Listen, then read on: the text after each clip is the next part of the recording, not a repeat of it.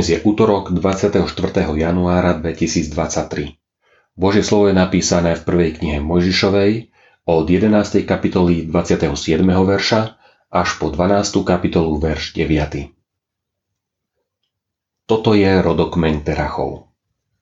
Terach splodil Abráma, Náchora a Hárana. Háran splodil Lóta.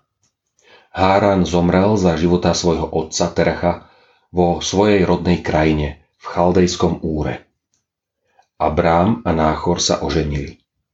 Abrámová žena sa volala Sáraj a Náchorová žena sa volala Milká, dcéra Hárana, otca Milky a Isky. Sáraj však bola neplodná, nemala deti.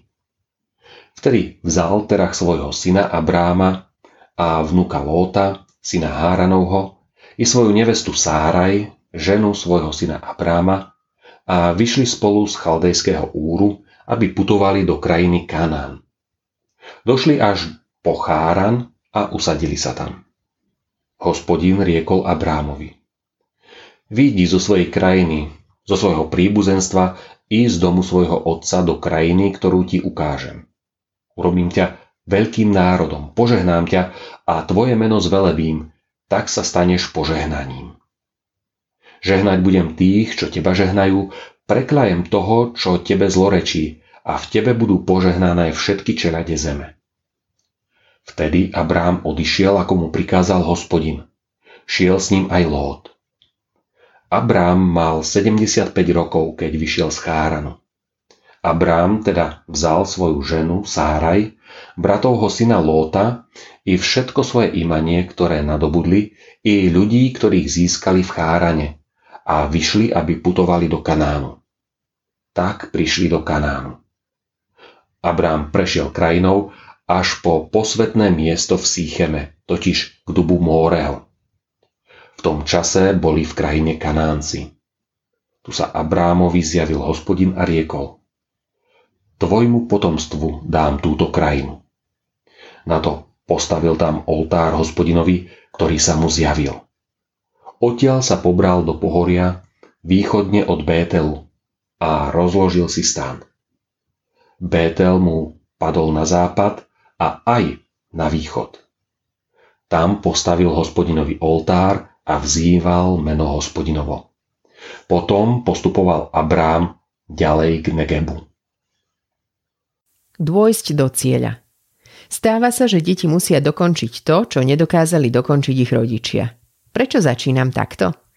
Neviem, či ste si niekedy všimli, ale projekt Opustiť Úr a ísť do Kanánu začal Terach, Abrahámov otec.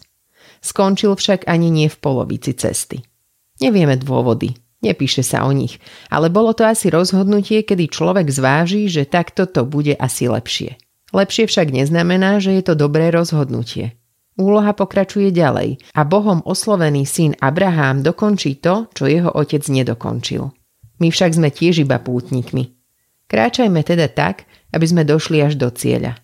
Sú veci, ktoré nemôžu za nás dokončiť naši potomkovia, lebo je to naša úloha. To my musíme vykročiť na cestu, ale aj dôjsť do cieľa. Nestačí mať iba dobrý začiatok, dôležitý aj záver, či som tam, kde som mal byť. Niektoré veci v živote sa nedajú zopakovať, ale máme milosť Božiu, ktorá nám dáva šancu dôjsť do správneho cieľa. Neurobme terachovú chybu a dôjdime do cieľa. Modlíme sa. Ďakujem Bože, že nás pozývaš na Tvoju cestu, ktorou je Ježiš. Odpusť, že jeho celkom nepríjmam a nedoťahujem veci, do ktorých ma povolal posilňuj ma na vnútornom človeku. Nech dobehnem do cieľa ako apoštol Pavol. Amen. Dnešné zamyslenie pripravil Ján Vecan.